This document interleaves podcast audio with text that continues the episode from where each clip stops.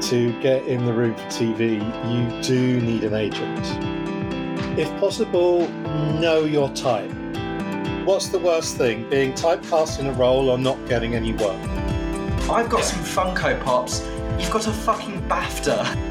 And I think soap is incredibly hard to work on. Hello, Danny from Actors Coaching International in the US. Hello, Daniel from Actors Coaching International in the UK. So, Danny, what classes does ACI provide? I'm so pleased you asked that, Daniel. We provide weekly core acting classes. Online and in person. We run self-tape classes. Casting director workshops. Audition-ready classes. Industry professional workshops with award-winning directors. Script analysis sessions. Intensive two-day acting workshops. Why not go to actorscoachinginternational.com to find out more.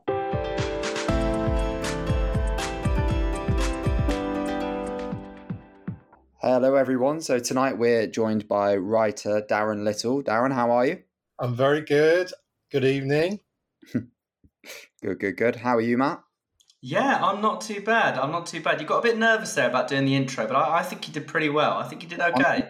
I never do it. We're supposed to lead in with the branding. You're supposed to go, welcome in the room, Daran, or, get the branding in there. But it's fine. We'll just go with hello. It's okay. You did a good job.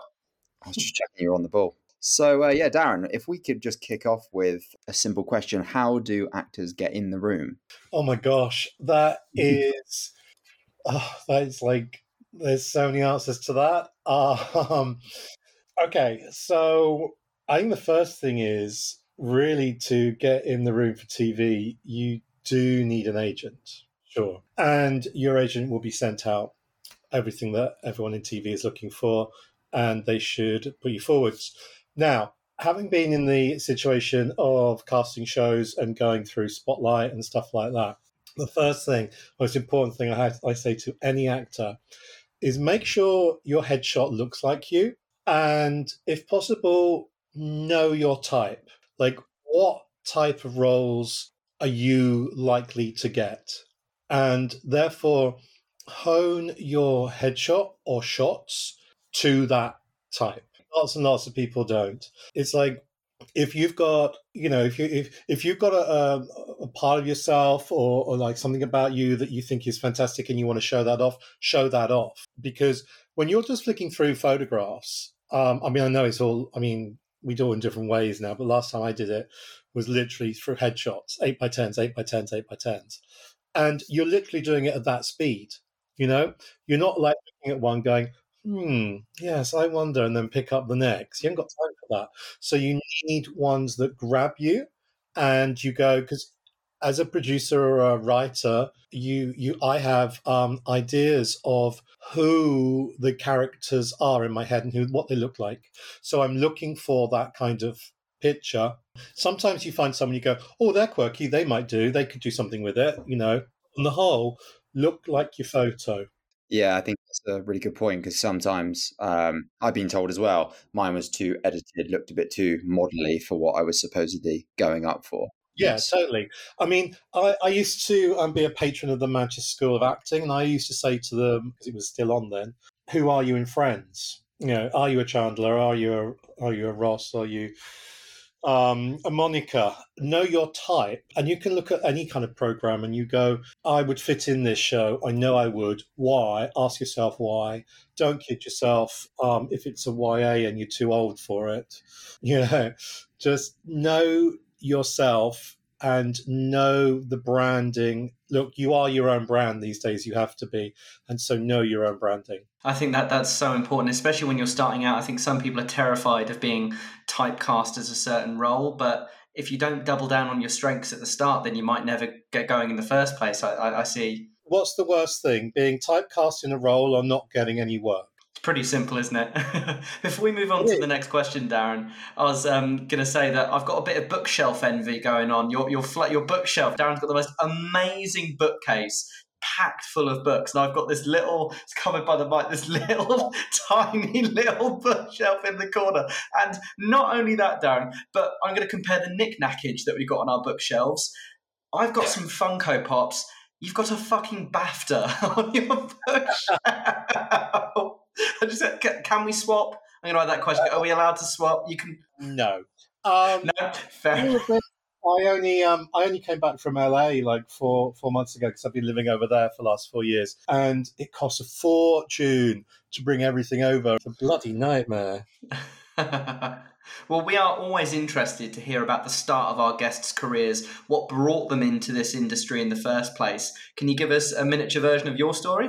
Yeah, absolutely. I grew up when my grandmother was, and she was really, really interested in Coronation Street. It was on 2 nights a week then. So we used to watch it, and I'm an inquisitive child, and I used to ask questions about it. Then when I was 13, I wrote Coronation Street with a question about one of the characters and got a letter back from this guy who, and it was signed, he was the archivist. And so I looked into this and meant historian. And so when I was 13, I said, that is the job I want. And when I was 22, and did I went up to Manchester because I wanted to work in Coronation Street from London. Did a degree in television and film production, and then in my second year was taken on as the archivist on Coronation Street. So I got my job in the second year, and then just finished my degree whilst I was doing it. And then I was working in the office there for 12 years, and I went back to no one had done it before. I went back. I transferred all the original films and VTs. They used to be on 2-inch. They used to go to 1-inch. Transferred everything, make it a bit more digital. I got VHS copies of every episode. So I watched every single episode whilst reading every single script. So I did 14 episodes a day for 3.5 years. And in that, I learned exactly what made a good story, what made a bad story, what was a good script, all about characterization. And then I started writing Coronation Street. It's amazing how crystal clear that is, that you literally said, that's what I want to do, and you made it happen. That's so awesome. Yeah, I know. I'm really lucky, really blessed for that, but that's exactly the way it happened. And then Coronation Street led to work in America, and then I did The Road to Coronation Street. It was a drama, best single drama at the BAFTAs, which I've got a BAFTA for. And then for the last 11 years, I've been writing EastEnders. But I've also, 11 years ago, I set up The Only Way Is Essex, and sort of like set up Structured Reality. Left Only Way Is Essex after the first season, set up Made in Chelsea. I've been on that ever since. That's 24 seasons. And I now do shows on Netflix, which are anywhere but not UK or not US. My dog's going crazy in the corner. That's amazing. And that actually feeds really nicely into the next question. So obviously the work you've done, as you said, over your career spans a huge number of mediums and genres, from soaps to reality TV, to drama TV for American audiences, as you said. What are the parts of the writing process or approach to these sort of projects that never change regardless of the job? For me, it's story. I love story. I love the whole engine of story, because people are constantly saying, how do you think of things up constantly? You just do. And it stems from knowing the characters. If you know, and it's like, you know, I've worked on Coronation Street, I've worked on Hollyoaks, I've worked on the American soaps, now on EastEnders. In my head, I literally carry about 2,000 characters. And you kind of like know how they would all act in a certain situation and how they speak and how they don't speak, and then the ones you're writing at the moment, what their relationships are with everybody. So you just have to carry an awful lot around with you. Your dreams are fucking crazy. I still dream about like Bet Lynch, and I haven't written for her for like 20 years, but there you go. But you carry the characters around with you, and once you know the characters inside out, it's like you knowing your relatives. You know how your relatives speak and how they will react in a certain situation. And so that's the same thing that happens in all the dramas. Now, the thing with reality, structured reality, is, again, getting to know the cast and trying to second guess how they will react if you put them into certain situations. So, again, it comes down to knowledge of the material being either characters or real people. Yeah, 100%. I mean, it's just, as you said, that the sheer amount of characters you've got going on in your head. I mean, some of us have that many voices going on in our head, but it isn't quite as healthy or reasoned as what's going on in yours. It's fantastic. I never said it was healthy. Well, let's move on to soaps. You mentioned it about, you know, it was the start of your whole journey was Coronation Street, watching that at home. And, you know, soap operas often get criticised for, you know, apparently bad acting and writing, and forgetting that these are choices, or rather structured limits of the show itself, with the speed of production influencing the writing and the acting processes. You know, as someone who has that vast amount of experience and clear passion for the genre, can you come to the defense of soap writers and actors? It really frustrates me, actually, a lot of the time when all my friends are actors. I just surround myself with actors all the time. They're the only people I feel comfortable with. And when you meet someone fresh from drama school or wherever, and they go, oh, I would never do soap. And you go, why would you never do soap? Well, it's soap. It's just mass produced. And then I go, well, okay, so you get a role in the theatre, you play that same role, the same lines, every night, matinees and or anything, if you're lucky, for 6 months or a year. Whereas you join a soap, you're constantly changing. You're in different stories. You're working with different actors. You're learning so much from other people. You are pushing yourself in different directions. You're doing comedy. You're doing tragedy. You're doing farce. You're doing drama. You're doing all sorts of things that you will never do in anywhere else. And I think soap is incredibly hard to work on if you're an actor, because there's two sorts of soap actors, and this has always been the case. Those who are really heavily trained and play a character who is not like themselves. Okay? To my mind, Sarah Lancashire comes into mind, working with her as Raquel. That is so far from Sarah as ever, but she created that role. Then there's the other soap actors, and they tend to be a lot younger. Certainly Hollyoaks is full of them, and they're great, who basically are playing a version of themselves. They just play themselves. And they might not have the range. But then when they work with some of the other actors and they're learning things and they create the range a bit more, and you see the character growing and you see the character developing with what they're bringing to it. Because in an ideal situation, you want to be playing a tennis match with the writers, because we create a character.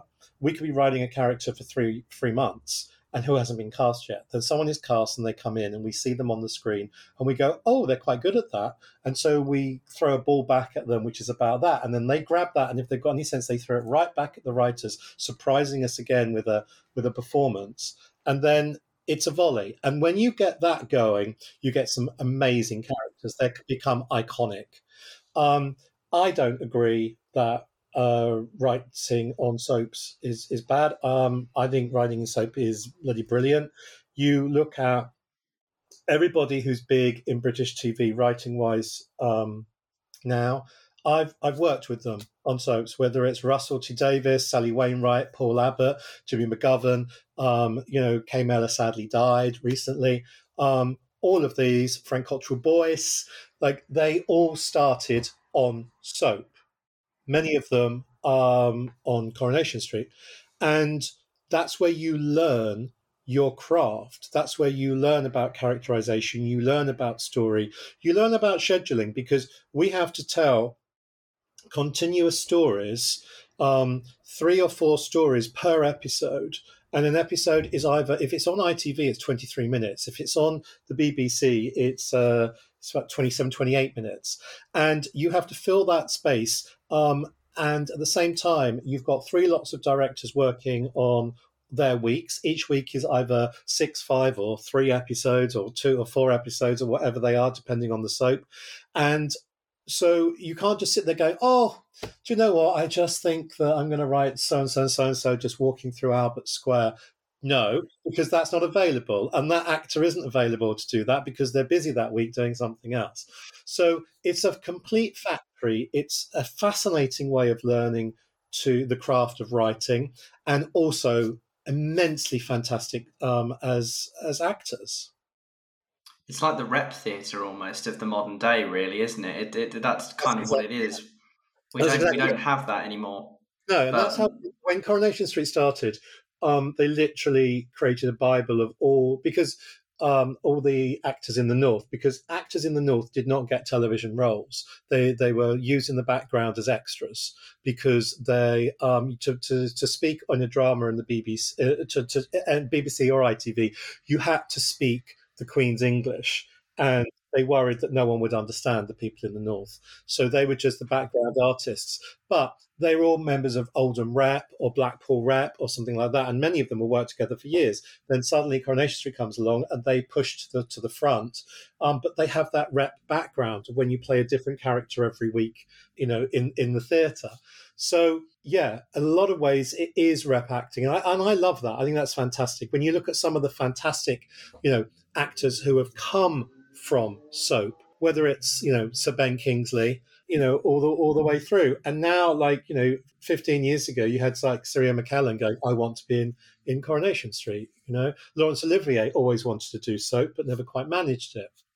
It's a fine art. Couldn't agree more. Yeah, Daran, being the only writer, if Wikipedia has this correct, of course, to pen more than 100 episodes of both Corrie and EastEnders, we feel like you're the perfect person to ask about getting shit done. So firstly, apart from official deadlines that must keep you up at night, how do you get over writer's block or anxieties over your scripts?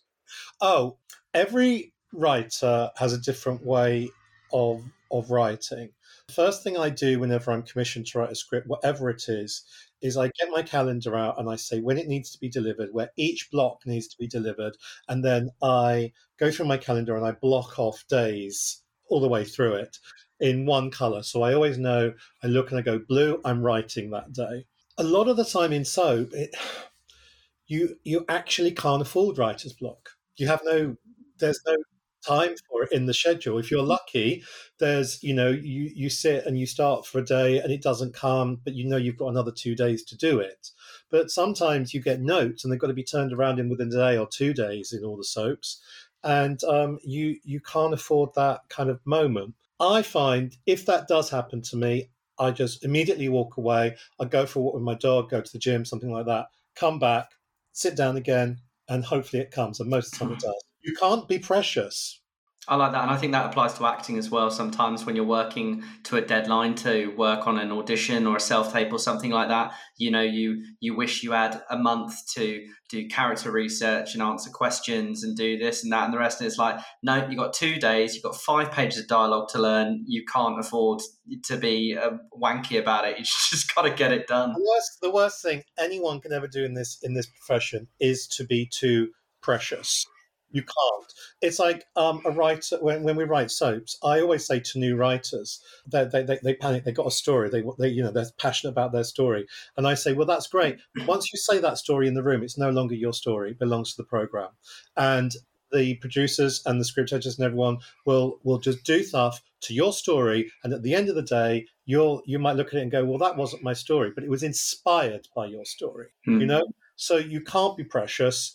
You have to just get on with it. The worst thing you can do as a writer or an actor is turn in something late. You know, it's not like school or uni where you could just go, oh, I just need an extra few days. No, they're not going to employ you again.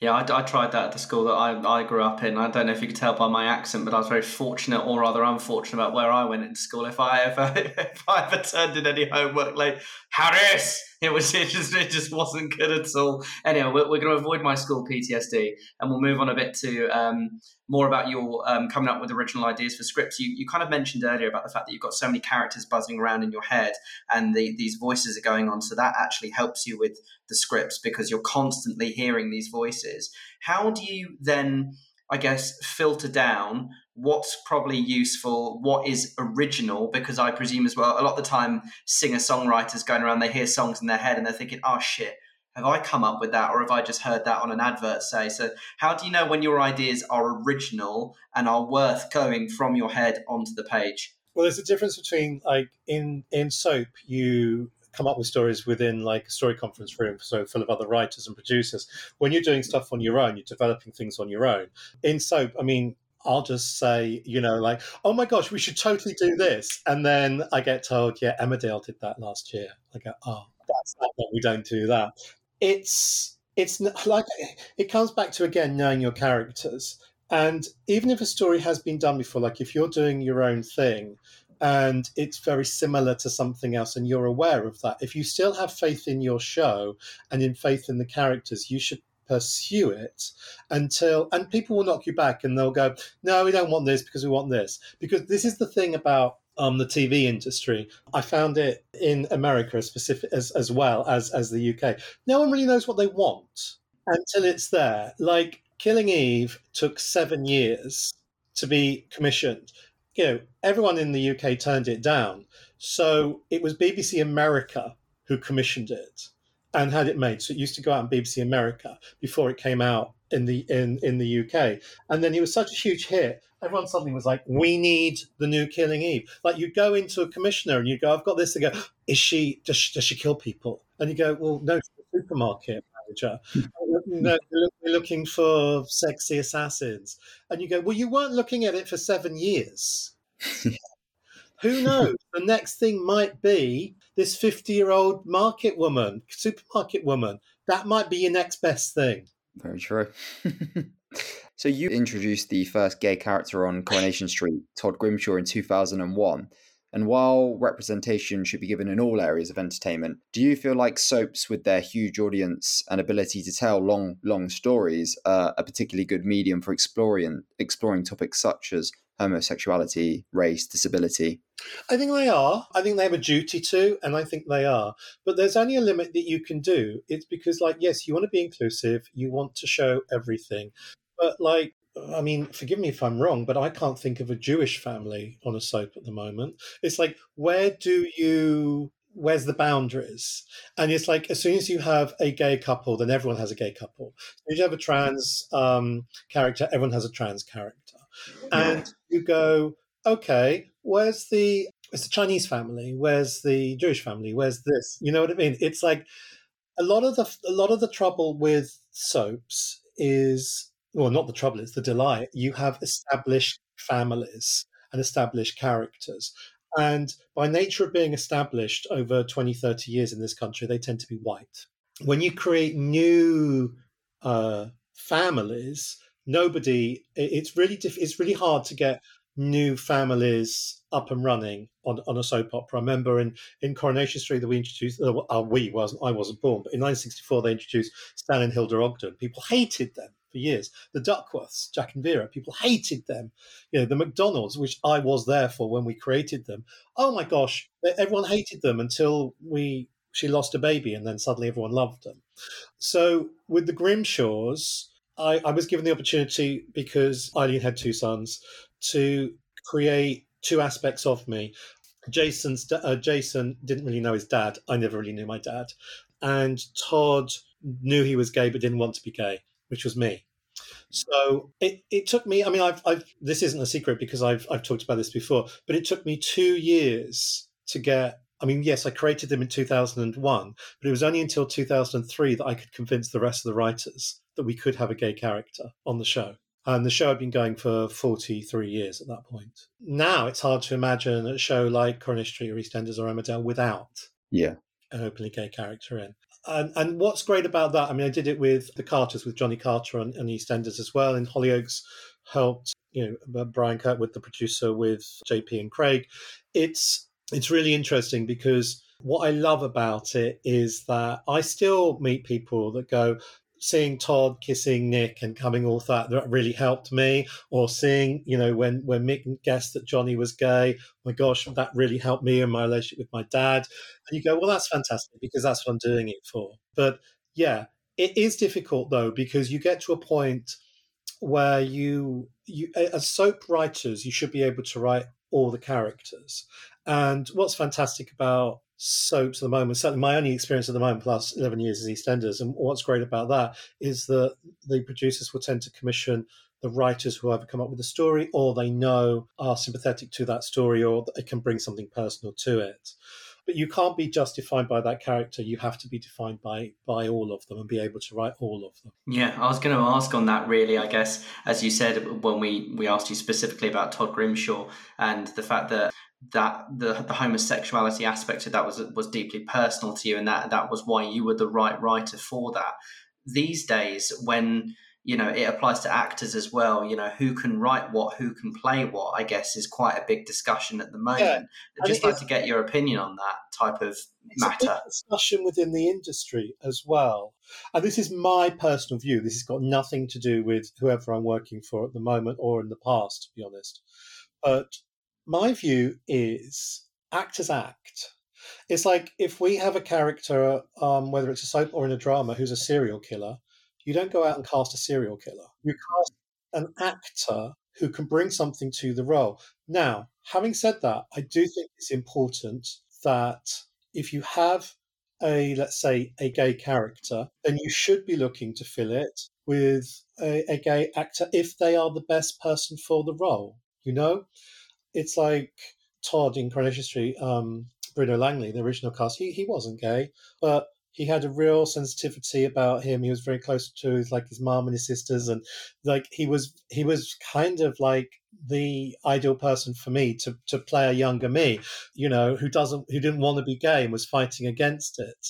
I'm not saying that a gay actor couldn't have done it brilliantly or even better, but that was the thing at the time. And I think it's very dangerous to sometimes pigeonhole people too much, because the same applies to writers.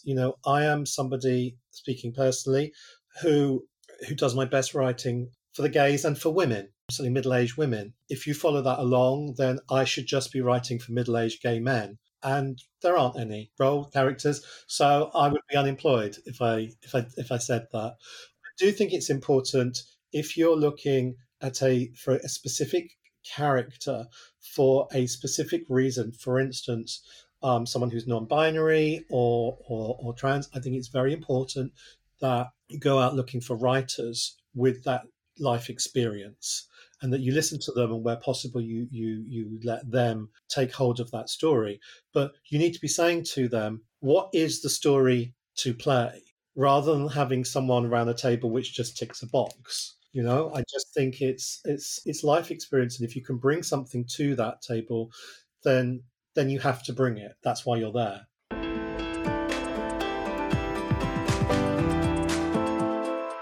Hi, we're selftape.co.uk, but don't forget the hyphen. That's self-tape.co.uk. It's a bit of a mouthful, but it's a mouthful worth chewing on. Anyway, as the name suggests, we do self-tapes for actors in London. Maybe you've run out of time, maybe you have kids, perhaps you can't find a reader, or let's face it, you could just be a little bit shit at setting everything up. Well, that's where we come in. But it's not all we offer, no, we also shoot showreels for actors too. Custom showreel scenes shot from scratch to show casting directors and agents exactly what you can do. That is, if they can be bothered to watch. Any In The Room listeners get 10% off all of our services just by quoting In The Room. So get in touch and visit www.selftape.co.uk. Or don't, it's completely up to you. But whatever you do, don't forget the hyphen. You get it.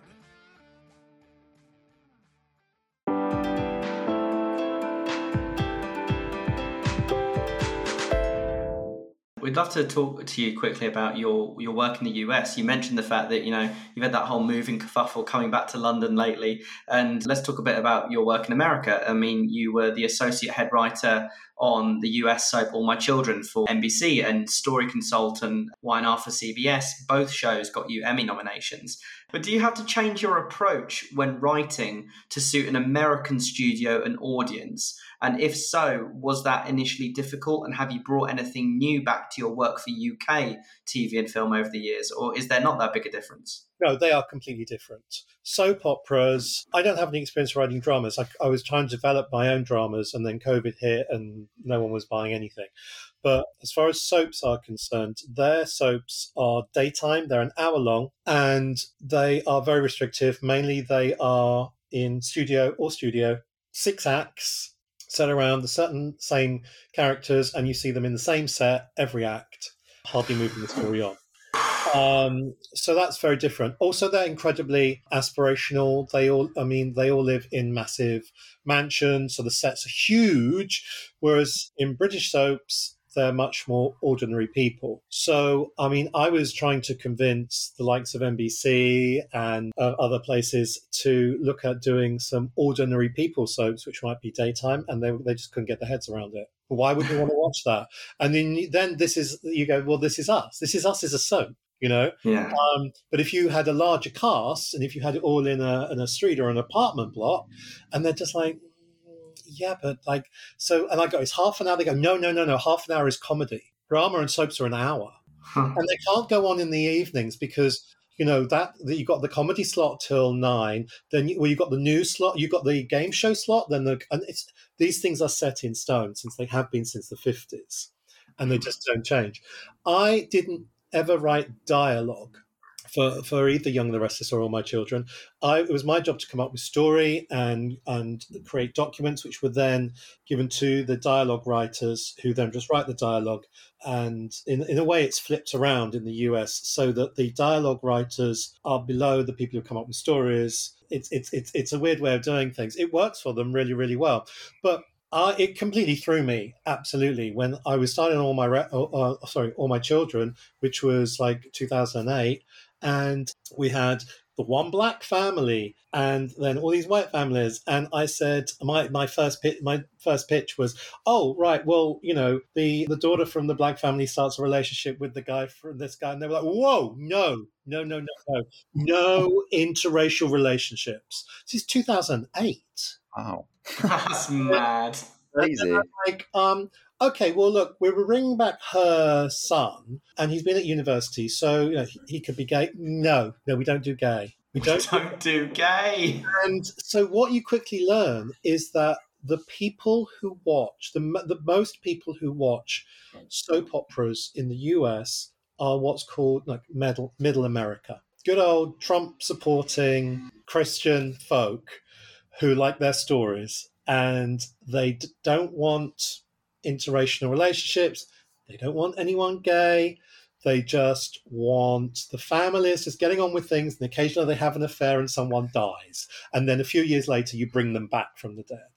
Yeah, it's very different. And how much is like, as of today, is it still kind of like that over there, or is it moving on? It is completely. And it's like, and the viewing figures are just dropping. And then I don't think they're interested in new viewers. They just want to keep the ones they've got. So they're keeping those happy. That's interesting. Before you move on. Yeah, Young and the Restless. Sorry, when I was on Young and the Restless, which was only like, I started that 2018. We brought in, now bear in mind that soap operas there have been going on since the 1950s. So we created daytime TV's first Latino family, which was crazy. And it was really, really difficult because, like, you know, the viewers just took against them, that they have no place in my soap. Wow. Yeah, and the possessive nature, that's really interesting. Just before you ask the next question, Christian, I've got one more follow-up. I just found this really, touched on something that's really interesting here. Correct me if I'm wrong on this, Daran, because I'm not as, well, very few people alive are as experienced with soaps as you are. But in terms of the difference between the audience's reasons for watching, I'd love to be curious, because I've always found that British soap operas are a lot about presenting characters in situations or from backgrounds that are close to normal people, but in generally awful circumstances. Their lives are going to crap 90% of the time, and it's a cathartic experience for British people to watch that, because they can watch it and go, yes, I relate to these characters in a way, but fuck, their life is so much worse than mine, I don't have it that bad. Whereas in America, you said it's like aspirational. They all live in massive houses. Does that tie in with the type of American dream mindset of, I want to watch people on my TV that I can grow up and be like, or I can continue to dream to be like, with these massive mansions? Is that close to being right? I could be wrong. That's absolutely right. UK audiences, the reason Dallas and Dynasty were so big in the 80s in the UK is because we hadn't seen anything like that. It was completely aspirational. It was completely, you know, it was like primetime soap. That's what they called them, rather than daytime soap. So they throw more money at it. But it's still written kind of by the same people. You know, I worked on All My Children with people who would write Dynasty, and it's like they were basically writing the same characters. But is constantly like, yes, it's like in America, say like during the Great Depression in the 30s, that's where cinema was at its height. And that's where all those wonderful Ginger Rogers, Fred Astaire musicals come from and everything, because people wanted escapism. They wanted to go somewhere and look at all these wonderful dresses and these beautiful houses and go, oh my gosh, that's amazing. And it takes them out of their life for a little bit. And I think the same is now in a daytime basis. Like you can be, you know, it's hard the world over, and you sit there in middle America and life's not great. And then, you know, for an hour or two, you go from one of your soaps to another, and it's these rich people who have problems as well, but they look fabulous and they have gorgeous houses. Whereas here, we try to create characters who are as much like us, the British public, as possible. And the difficulty is, it's like Ken Barlow in Coronation Street. You know, I worked on that show for 22 years. And even when I was there, there were 5 occasions where we had to have him lose his job or lose his money or something, because otherwise he would have left Coronation Street and moved somewhere else. So you're constantly trying to drag people down. You know, as soon as anyone wins some money on a lottery, they can't keep it. They have to use it because they would move. I was going to say, like most of these people, why the fuck do they live in Albert Square and Coronation Street? And you'd leave these cursed, horrible towns where everyone's lives are awful. You'd go. It's a complete joy to live in any of those places, of course. Yeah, Daran, just moving on to the reality TV side of things, which has obviously been a huge part of your career, most notably setting up, casting and producing all series and specials of Made in Chelsea. Firstly, how do you operate as a writer in this specific genre of television?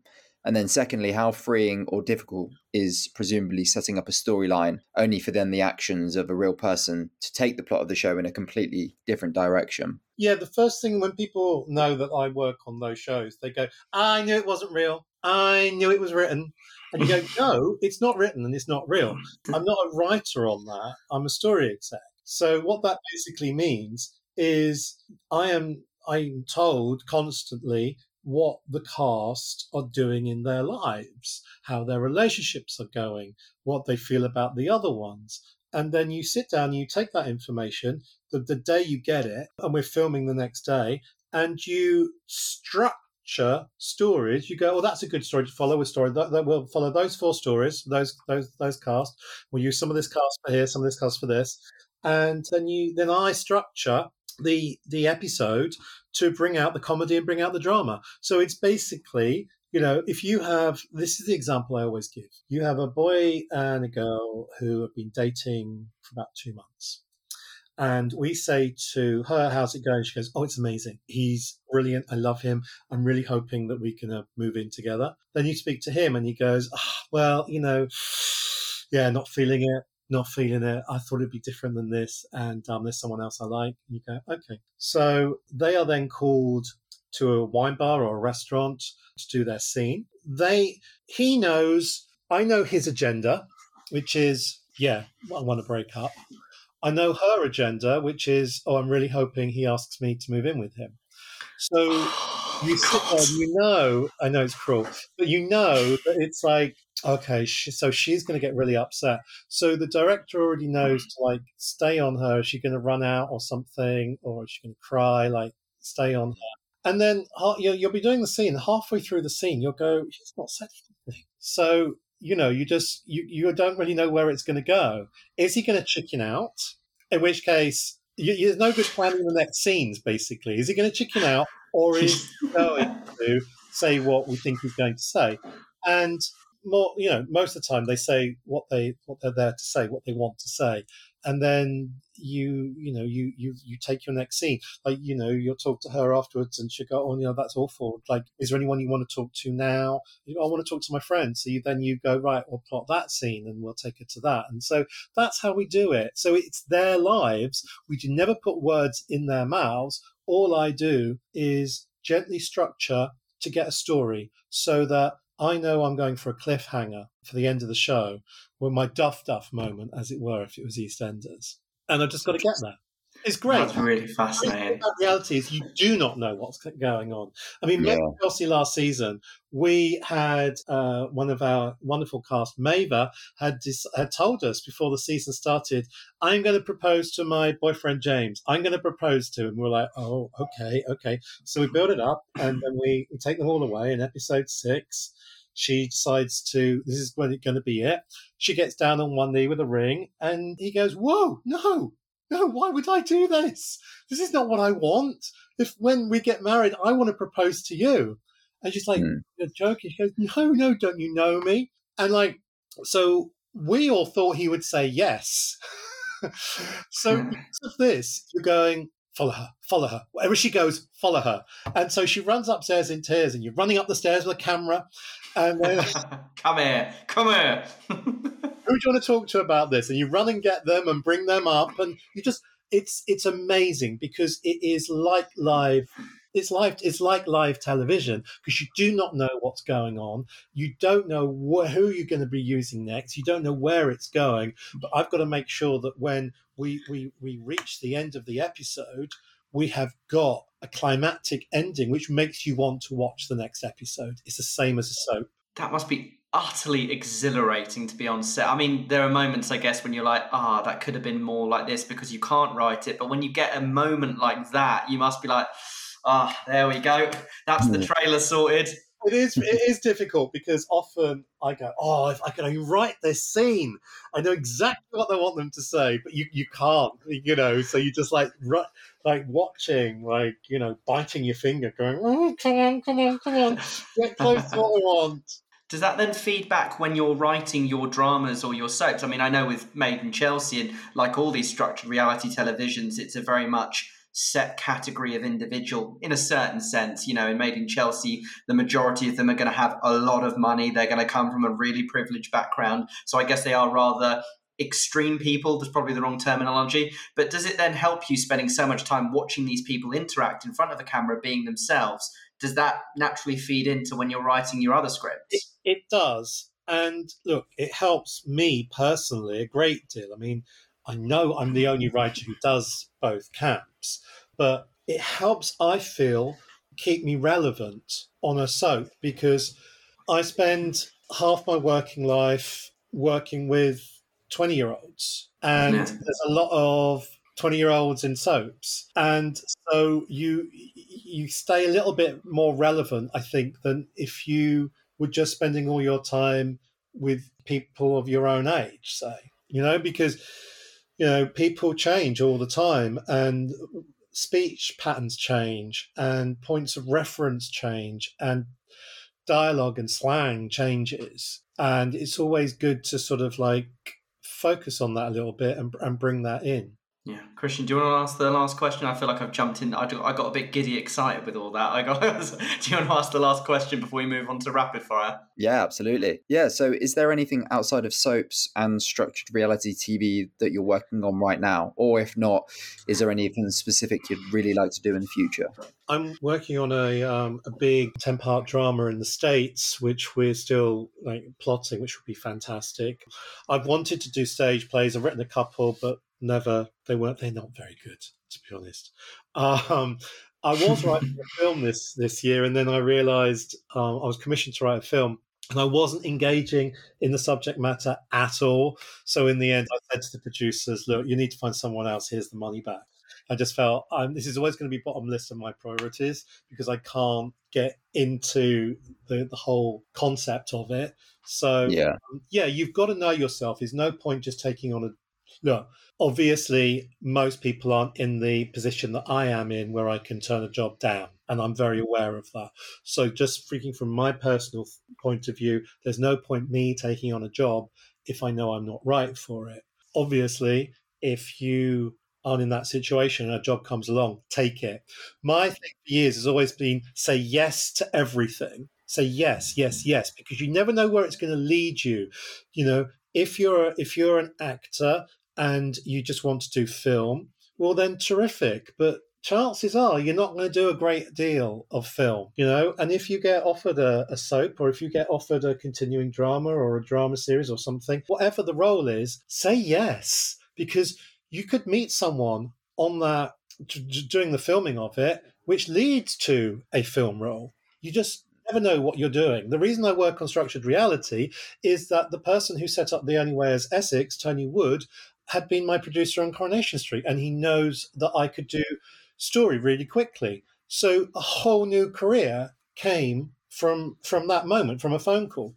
If I'd have said, no, I don't like the sound of that, boom, that's that. I think it feeds back to the old cliche of it's who you know as much as what you know, but I think some people misinterpret that by going, well, if my dad's not a famous casting director, that doesn't apply to me because I just have to do it. But actually, you need to go out and meet people, and that is easier than it sounds in some ways, especially in this modern era with social media and emailing. It is easier than it used to be, I think.